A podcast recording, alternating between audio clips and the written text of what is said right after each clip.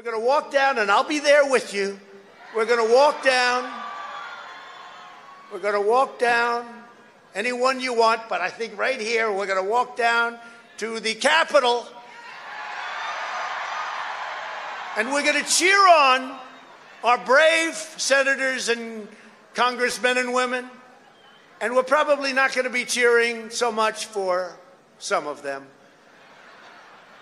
Because you'll never take back our country with weakness. You have to show strength and you have to be strong.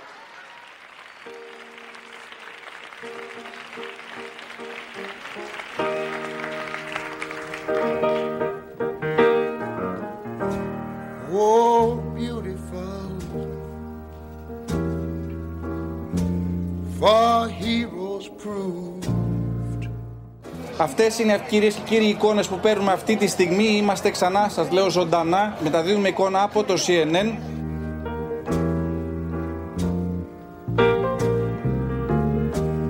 who more than self; Their country loved. Οι διαδηλωτέ έχουν ε, σπάσει τα προστατευτικά κάγκελα, έχουν εισβάλει στο προάβλιο ε, του Καπιτόλιου, συγκρούστηκαν εκεί με την αστυνομία.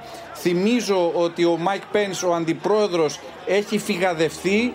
America, Mm, America,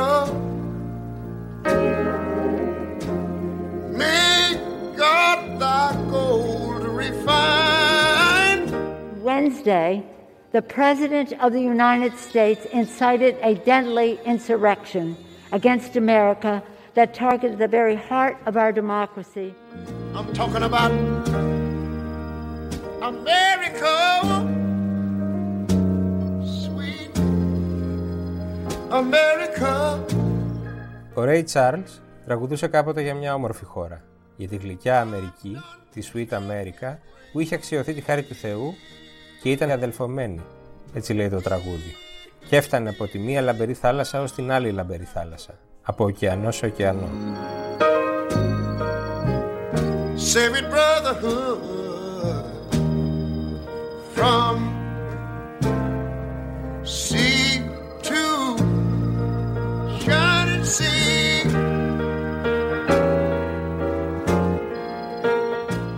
Η Αμερική που στοιχιώνει τις οθόνες μας τις τελευταίες ημέρες δεν είναι ούτε ωραία ούτε αδελφωμένη. Είναι το αντίθετο. Μια δημοκρατία σε κατάσταση πολιορκίας με την εθνοφρουρά να στρατοπεδεύει μέσα στο βουλευτήριο.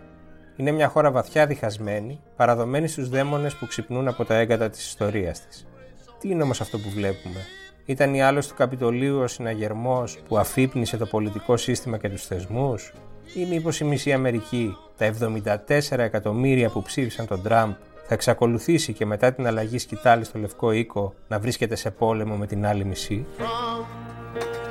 Sea to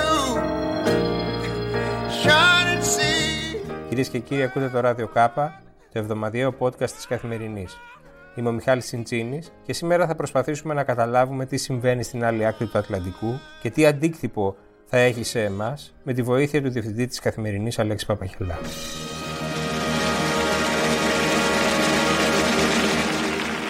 Αλέξη, καλησπέρα. Καλησπέρα Μιχάλη και χαίρομαι που και εγώ συμμετέχω σε αυτή την προσπάθεια με τα podcast, τα οποία πιστεύουμε όλοι. Και εμείς χαιρόμαστε. Υπάρχουν δύο αντίθετες αναγνώσεις για αυτό που συμβαίνει στην Αμερική. Η μία λέει ότι ο Τραμπ ε, ξεπέρασε τα όρια ανοχής του συστήματος και οι θεσμοί ανασυντάσσονται και τον παραπέμπουν τώρα ξανά σε δίκη. Οπότε όταν αναλάβει ο νέος πρόεδρος έχουμε επανεκκίνηση και αρχίζει η επούλωση και η άλλη ανάγνωση λέει ότι έχουμε μπει σε μια περίοδο παρακμής Αμερικής απόδειξε ότι μετά από όσα γίνανε μόνο 10 βουλευτές του Ρεπουμπλικανικού κόμματος ψήφισαν υπέρ της παραπομπής.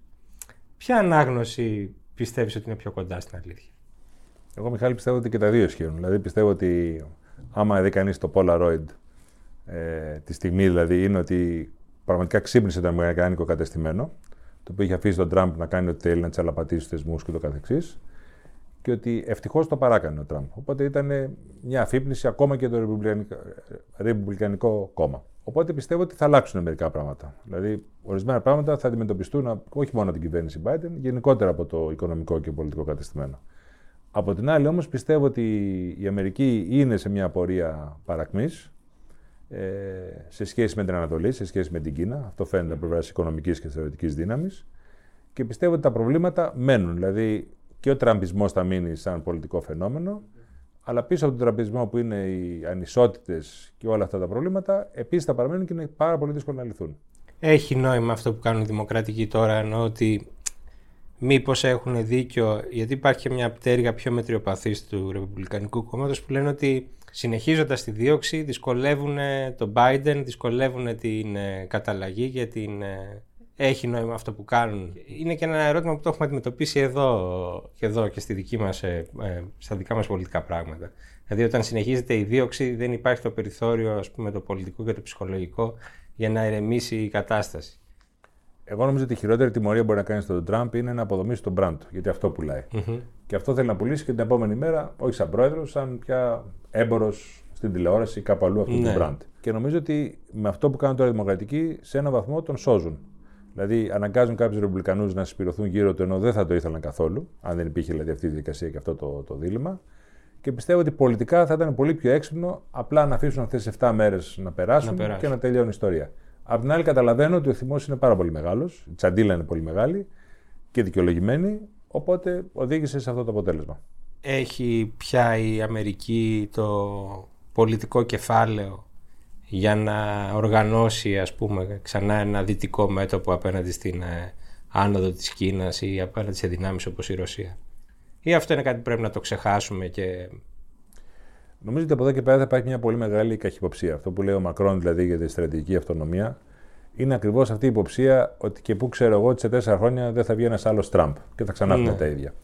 Οπότε νομίζω δεν θα είναι τόσο εύκολο ε, να υπάρξουν πάλι αυτές οι συμμαχίες, ε, οι μεταπολεμικές, να το πω έτσι. Βεβαίως θα κάνει πολλά πράγματα τον Biden για να τις ξανακτήσει. Βεβαίως πιστεύω ότι θέλει την Ευρώπη μαζί του, γιατί αλλιώς δεν βγαίνει πέρα η αντιπαλότητα κυρίως με την Κίνα και λιγότερο με τη Ρωσία. Θα έχει χρόνο για μας ο Biden, θα έχει την πολυτέλεια να ασχοληθεί δηλαδή με προβλήματα της περιοχής μας. Τι ξέρει καλά, λόγω της ε, προπηρεσία του, ξέρει καλά τα θέματα. Ε, τι μπορούμε να περιμένουμε, έχουμε δει και την ομάδα του πια τι μπορούμε να περιμένουμε, δηλαδή θα έχουμε μια επιστροφή της Αμερικής στην περιοχή στα πράγματα τα δικά μας, τα ελληνοτουργικά. Και καταρχήν θα είναι πιο προβλέψιμα τα πράγματα, διότι να υπενθυμίσουμε ότι οι δύο πρωθυπουργοί που πήγαν και ήταν ε, τον Τραμπ, ο Τσίπρας και ο Μητσοτάκης, ο μεν ένας άκουσε τον Τραμπ να του λέει γιατί δεν έφυγες από το ευρώ, το οποίο πραγματικά τον ευνηδίασε. Στο, ο δε άλλος να λέει στον Τραμπ ότι αν ένα πλοίο πλησιάσει, ερευνητικό πλησιάσει πιο κοντά από τα πόσα μίλια, θα το βυθίσουμε. Και ο Τραμπ να του λέει πολύ καλή ιδέα, γιατί έτσι μόνο μπορείς να πας σε ένα deal. Λοιπόν, νομίζω ότι αυτά, αυτές του τύπου οι απαντήσεις δεν θα υπάρχουν πια, θα είναι προβλέψιμες απαντήσεις. Ο Biden ξέρει την περιοχή, οι άνθρωποι του είναι όλοι εξαιρετικά έμπειροι, ξέρουν πάρα πάρα πάρα πολύ καλά την, ε, την περιοχή. Και θεωρώ ότι θα είναι πολύ πιο εύκολο για τον Έλληνα Πρωθυπουργό ή τον Υπουργό Εξωτερικών να σηκώσει το τηλέφωνο και να μιλήσει με έναν άνθρωπο. Θα ξέρει με ποιον θα μιλήσει, περίπου θα ξέρει τι θα του πει. Και περίπου θα έχει τη βεβαιότητα ότι μπορεί να έρθει ένας απεσταλμένος εδώ μέσα σε 24-48 ώρες αν γίνει κάτι στο, στο Αιγαίο ή κάπου αλλού. Ε, και επίσης νομίζω ότι αυτό που είδαμε, μια υπεργολαβία των ελληνοτουργικών στους Γερμανούς, ε, δηλαδή με τη διαπραγμάτευση που ναι. ανέλαβαν, ότι αυτό θα τελειώσει και θα επανέλθουμε σε ένα κλασικό αμερικανικό ρόλο. Γιατί... Μην περιμένουμε όμως πολλά. Έχουμε και την επιπλέον ε, δύσκολη συνθήκη ότι αποχωρεί η Μέρκελ. Οπότε και εκεί έχουμε άλλη μια πηγή απεβεβαιότητας γιατί δεν ξέρουμε ποιος θα τη διαδεχτεί και τι. Ακριβώς. Απλώς πιστεύω ότι αυτό που πρέπει να προσέξουμε με τους Αμερικανούς τώρα και με τον Biden είναι ότι ε, ενώ υπάρχει πολύ μεγάλος θυμός απέναντι στην Τουρκία για αυτά που έχει κάνει σχέση με το ISIS ε, και αυτά που δεν φαίνονται, όχι μόνο αυτά που φαίνονται. Mm-hmm. Ε, υπάρχει μια πολύ μεγάλη αγωνία και μια πολύ μεγάλη σχολή που λέει ότι προσέξτε, μην χάσουμε την Τουρκία. Να τους κρατήσουν με κάποιο τρόπο ναι, δηλαδή ότι πρώτα δεν μπορεί να καταλήψουμε το 50% της Τουρκίας που είναι με τη Δύση ε, και που έχει υποφέρει από τον Ερντογάν, διότι αυτό μπορεί να γυρίσει κάποια στιγμή. Και δεύτερον, ότι δεν θέλουν να κάνουν δώρο την Τουρκία. Να χάσουν ούτε, την Τουρκία ούτε στη Μόσχα, ούτε στο Ιράν, ούτε ναι. κάπου αλλού. Είναι ένα μέγεθος που το χρειάζονται. Τελικά υπάρχει αυτή η ερώτηση που επιστρέφει. Τι έφταξε για τον Τραμπ; Δηλαδή, έχουμε ακούσει, τα έχουμε συζητήσει όλα τα τελευταία τέσσερα χρόνια. φταίνε τα social media, φταίει ο ελιτισμός των δημοκρατικών που έγινε, έγιναν κόμμα ας πούμε των ταυτοτήτων και των, ε, μόνο με των μειονοτήτων.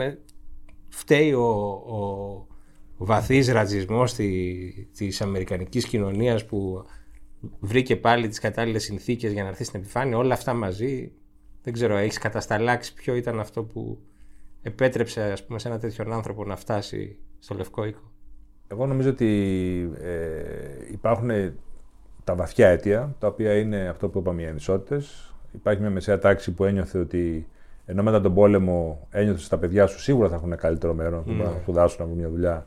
Αυτό δεν υπάρχει πια στην Αμερική και αυτό προφανώς προκαλεί πολύ βίαιη αντίδραση.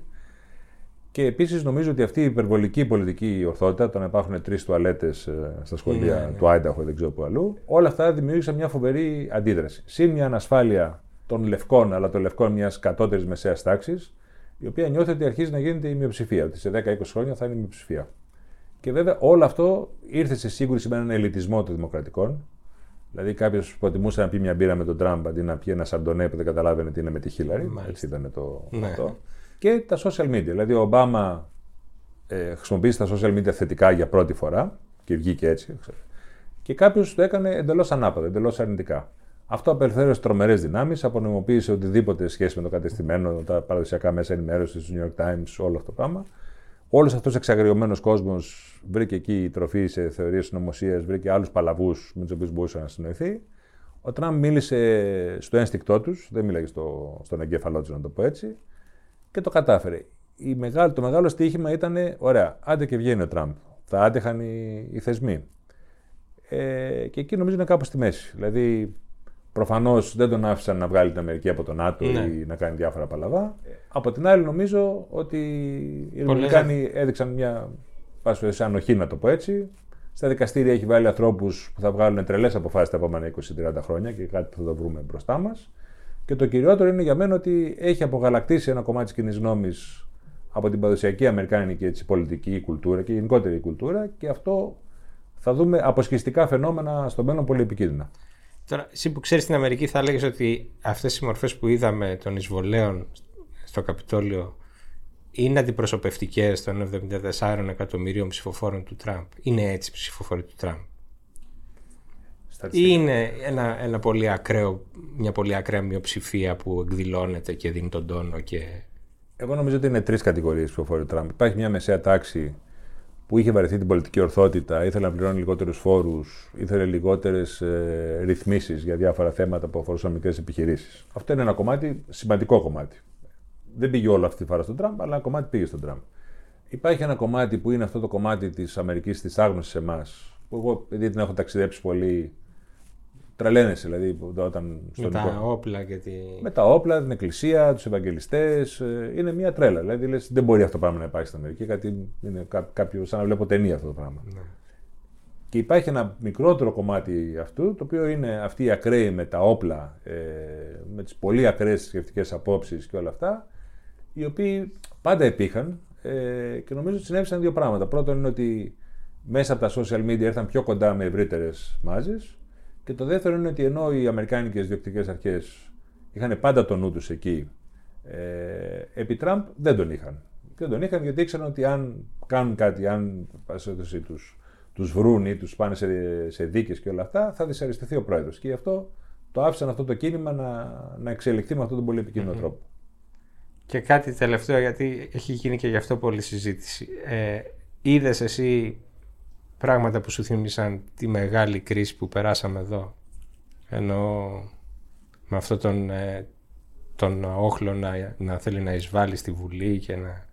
Είναι, είναι σωστές αυτές οι αναγωγές ή είναι παρατραβηγμένες; Εγώ επιμένω εδώ και 5-6 χρόνια, έχω μια αιμονή με το, με το θέμα, ότι αυτό που συνέβη τώρα στην Αμερική το 2016, συνέβη εδώ το 2010. Δηλαδή, κανείς δεν είχε αντιληφθεί τότε ότι η τεράστια αυτή οικονομική κρίση και μια μεσαία τάξη που έχανε το έδαφος κάτω από τα πόδια της, μπορούσε ξαφνικά να βρει μια έκφραση μέσα από το Facebook. Και μπορούσε πρώτα να βρει μια έκφραση, μπορούσε δηλαδή να βρει τον πολιτικό άνετα πριν το γιορτώσει, να κάτσει πίσω από ένα πληκτρολόγιο δύο ώρε το πρωί και να πέσει στο διάλογο και εσύ και το, το σύστημά σου. Και σε όλους μας, όχι μόνο τους πολιτικούς.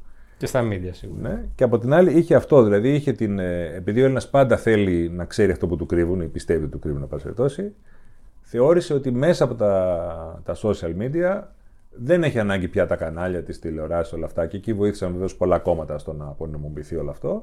Και μπορούσε να βρει την πιο παλαβή θεωρία συνωμοσίας από τα CDS μέχρι δεν ξέρω τι άλλο, μέσα εκεί. Και βέβαια έτσι αντρώθηκαν αυτές οι περίφημες θεωρίες, ότι οι Γερμανοί ήρθαν να μας πάρουν τα πετρέλα στο Αιγαίο μέσω του μνημονίου. Ή ας πούμε ότι οι πολιτικοί έκαναν το μνημόνιο για κάποιο λόγο για να αυτοκτονήσουν. Γιατί αυτοκτόνησαν οι πολιτικοί με το μνημόνιο. Πρωτοπορήσαμε, ήμασταν το οποίο. Εγώ θεωρώ ότι ήμασταν, ήμασταν πολύ μπροστά σε αυτό. Ε, φτιάχτηκαν καριέρες πάνω στα social media με πάρα πολύ έξυπνο τρόπο. Και εγώ θα ήθελα να δω κάποιον να κάνει ένα δοκτορά κάποτε σε αυτό το θέμα, γιατί πραγματικά θεωρώ ότι έχει πολύ ψωμί, να το πω έτσι. Αλέξη, ευχαριστώ πολύ για τη συζήτηση. Ευχαριστώ και εγώ.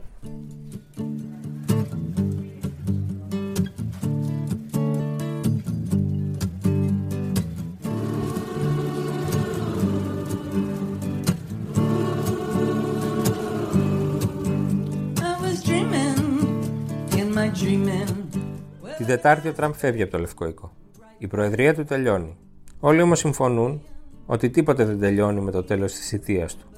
Η Αμερική θα εξακολουθήσει να είναι μια άστατη, αντιφατική και ενίοτε δραματική δημοκρατία. Όπως άλλωστε κάθε δημοκρατία. Αυτά για σήμερα. Το Ράδιο Κάπα θα είναι μαζί σας την επόμενη Παρασκευή.